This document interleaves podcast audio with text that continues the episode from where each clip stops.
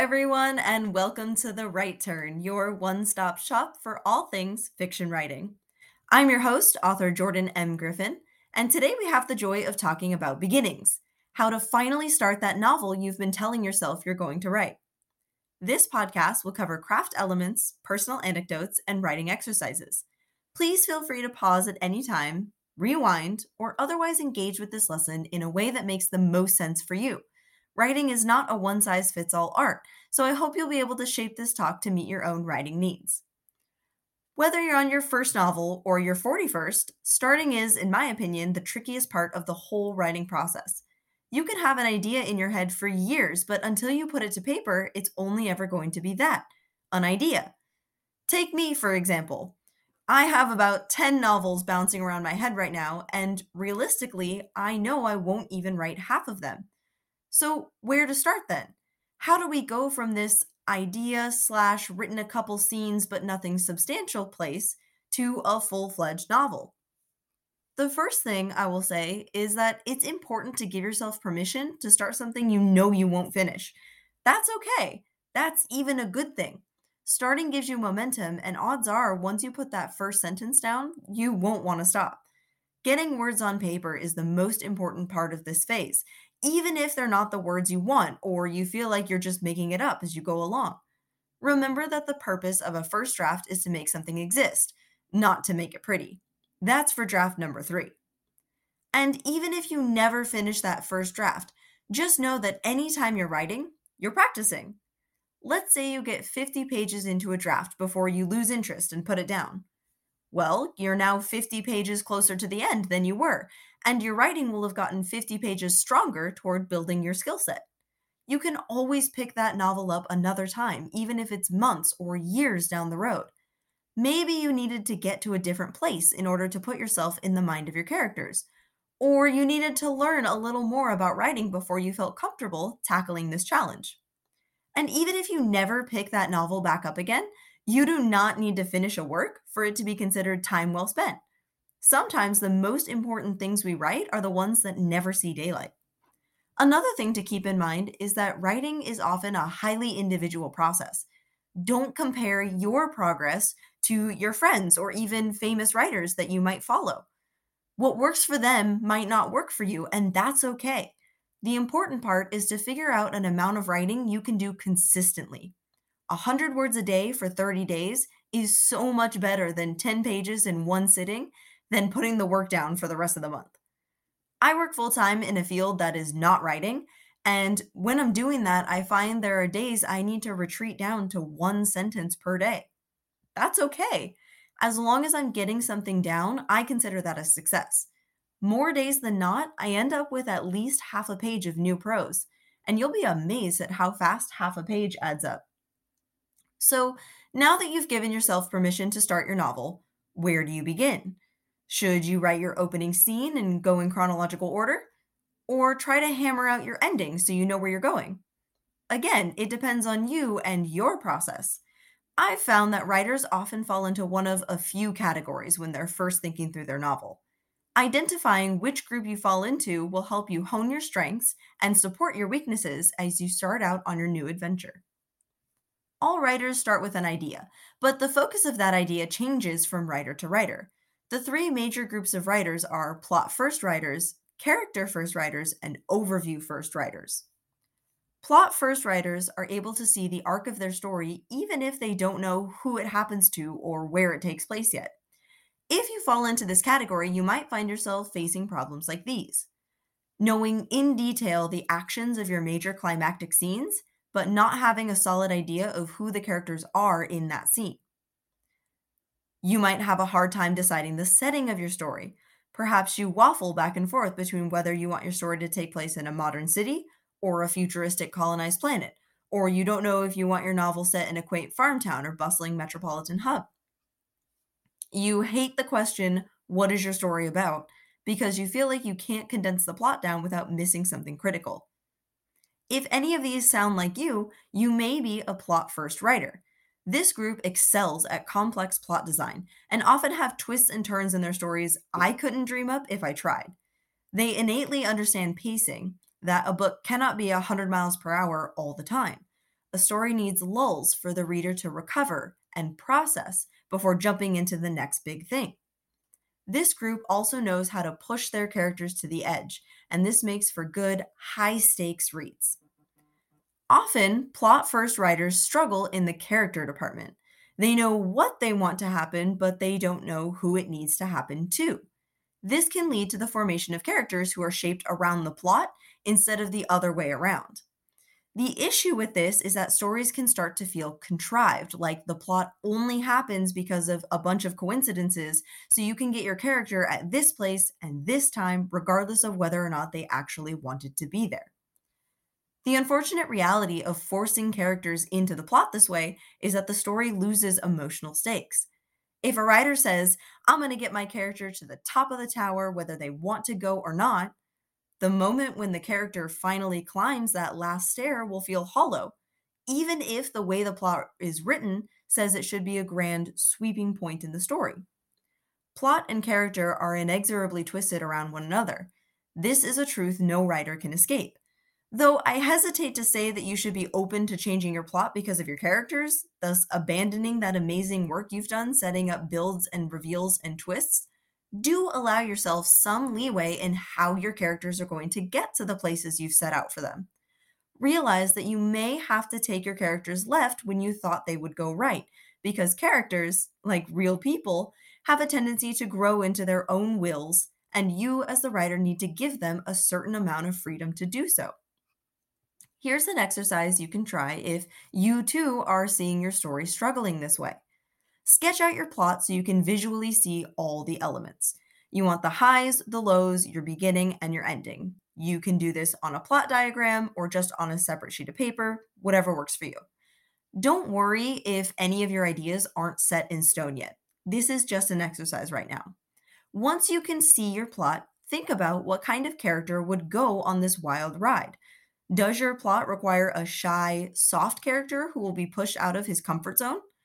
Or a brash, loud spoken one who will face the consequences of her disregard for others?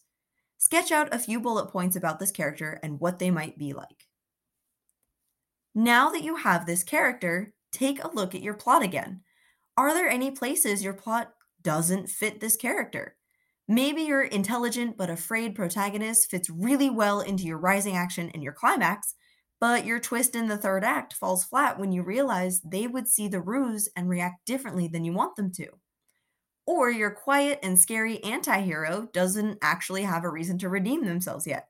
Now, wherever your character isn't fitting into your plot, think of a second character who will make your first one break their own rules. That protagonist who would be able to spot the twist coming? What if they're following a lead to find their brother, whom they thought was dead, so they walk into the trap knowing it's a trap but unable to stop themselves. That is much more compelling than the story trying to take knowledge away from a character when they should definitely have it. Or that anti hero who has no reason to redeem themselves. Perhaps their old mentor, whom they thought they'd let down, requested them to his sickbed to tell them he hasn't given up on them and they shouldn't give up on themselves either. See how the addition of that second character makes those plot elements much more emotionally compelling? We all have people we would live and die for, and your characters are no different. If you have a place where your plot isn't working for your characters, don't bend your character around it, forcing them into a shape they're not. Your readers will sniff this out and they'll rightfully be let down by it. Instead, give your character a reason to bend. That will not only make the moment more believable, but more realistic too. Next, we move to character first writers. This group of people start their ideas centered around their characters, whether they be human, animal, or something else entirely.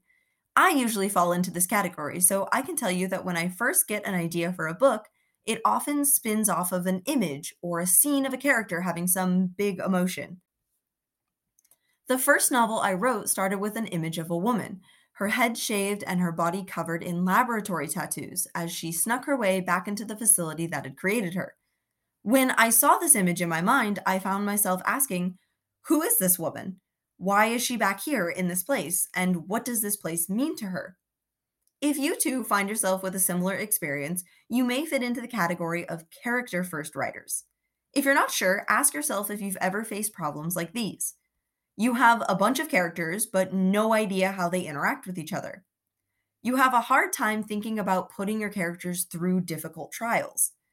You have more characters than you have story ideas. If any of these things sounds like you, you might be a character first writer. These writers' strengths lie in emotional conflict. They can have two people sitting silently at a coffee shop and still have the world feel like it's about to end.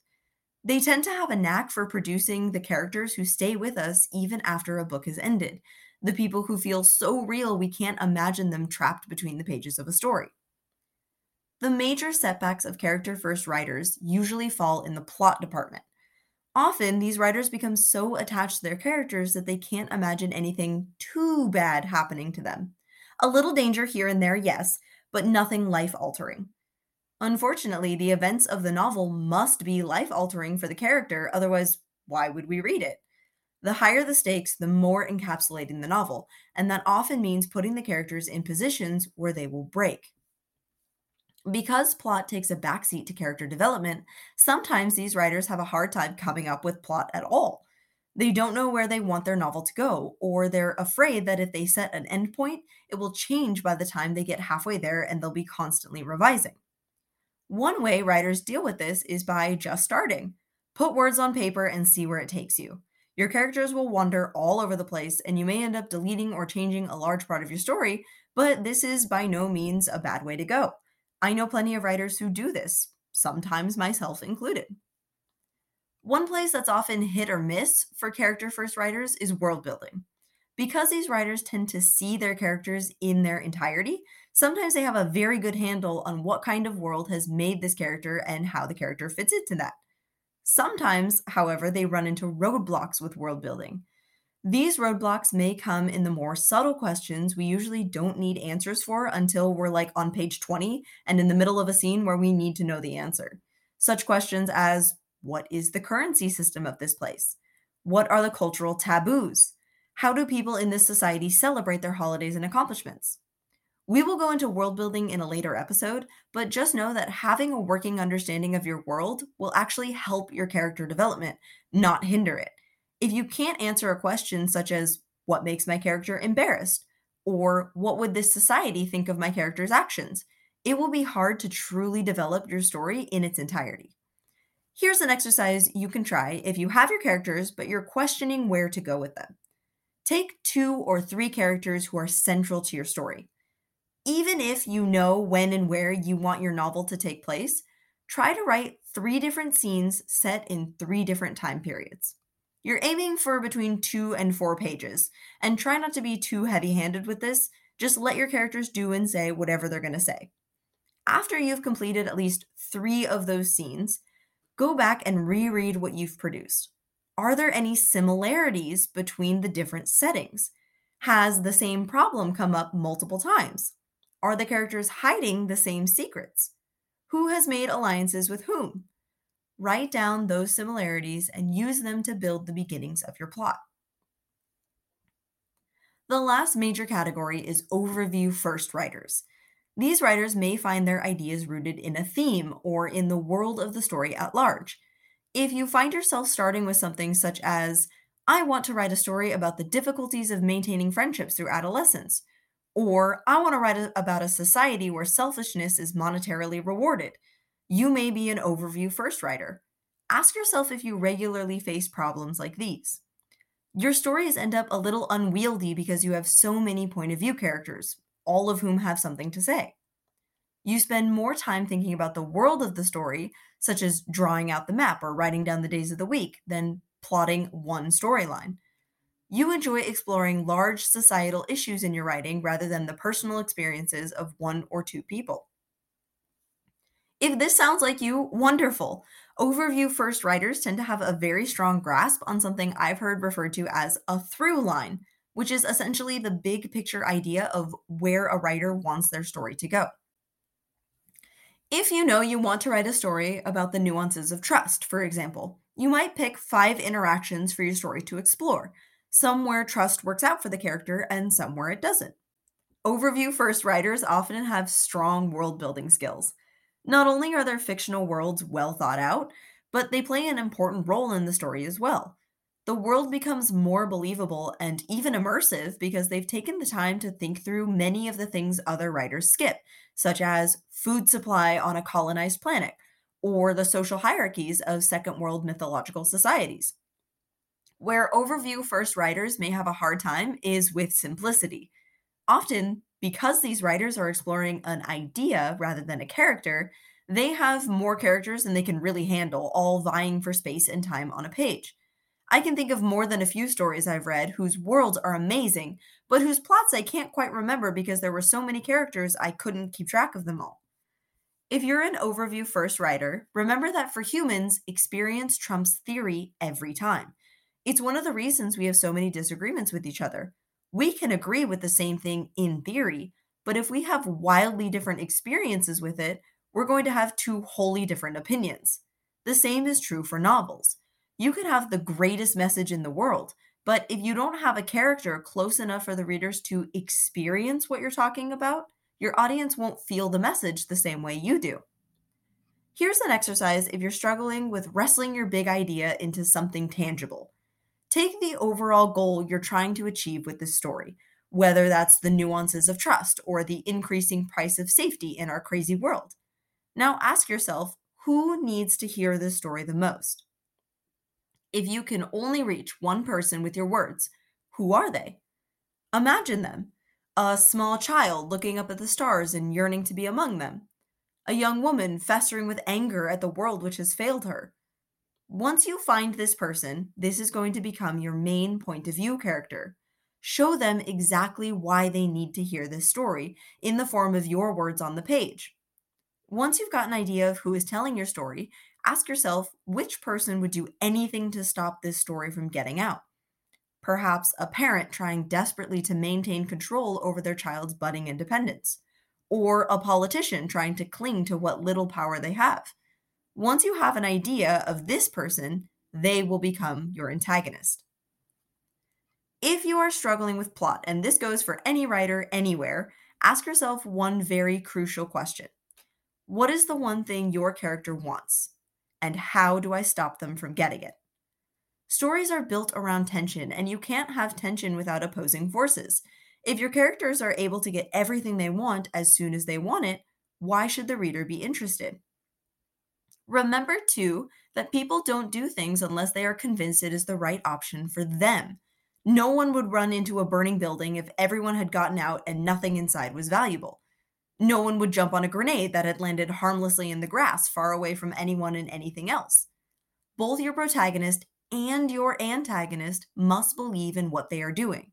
Even that parent we talked about just a moment ago, the one stifling their child's independence, has a reason for doing so. Could something have happened to them in their adolescence that they are trying to protect their child from? Do they know something the child doesn't, like a person's history or reputation? In summary, if you are wondering how to start your book, the answer is to identify the things you need to know before you can put words to paper.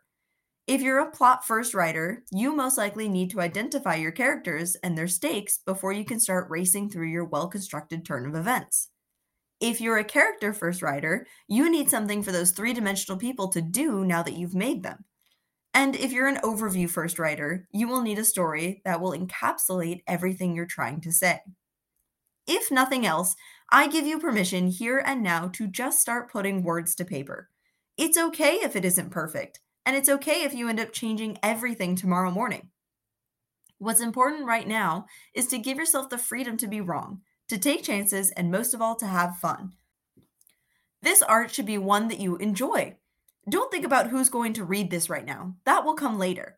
At this moment, all you need to be concerned about is what you want from your own writing. There's no need to look farther than that at this stage. Keep in mind that the first draft is to make it exist, the second draft is to make it legible, and the third draft is to make it beautiful. Since you're on your first draft, the only thing you need to do right now is make your idea exist. So, whether you're starting your first novel or your 500th, I wish you the best of luck and I can't wait to hear all about your amazing ideas. I hope this talk was helpful to you, and remember, you're always welcome to go back, give it another listen, pause, rewind, and otherwise engage with this talk in the way that makes the most sense for you and your work at the moment. If you have any questions, ideas for topics, or you want to give us a funny anecdote, send us an email at rightturn at gmail.com, or you can click the link in the description of this episode. We are also accepting stories that you have written. If you have a piece that you're working on and you would like me to go through it, giving constructive feedback and pointing out all the amazing ways you guys put words on paper, send a piece of writing no more than 1500 words to rightturn at gmail.com or click the link in the description. I hope you all have a lovely day, and if it's not a good one, I hope that the next one is better. See you all next time.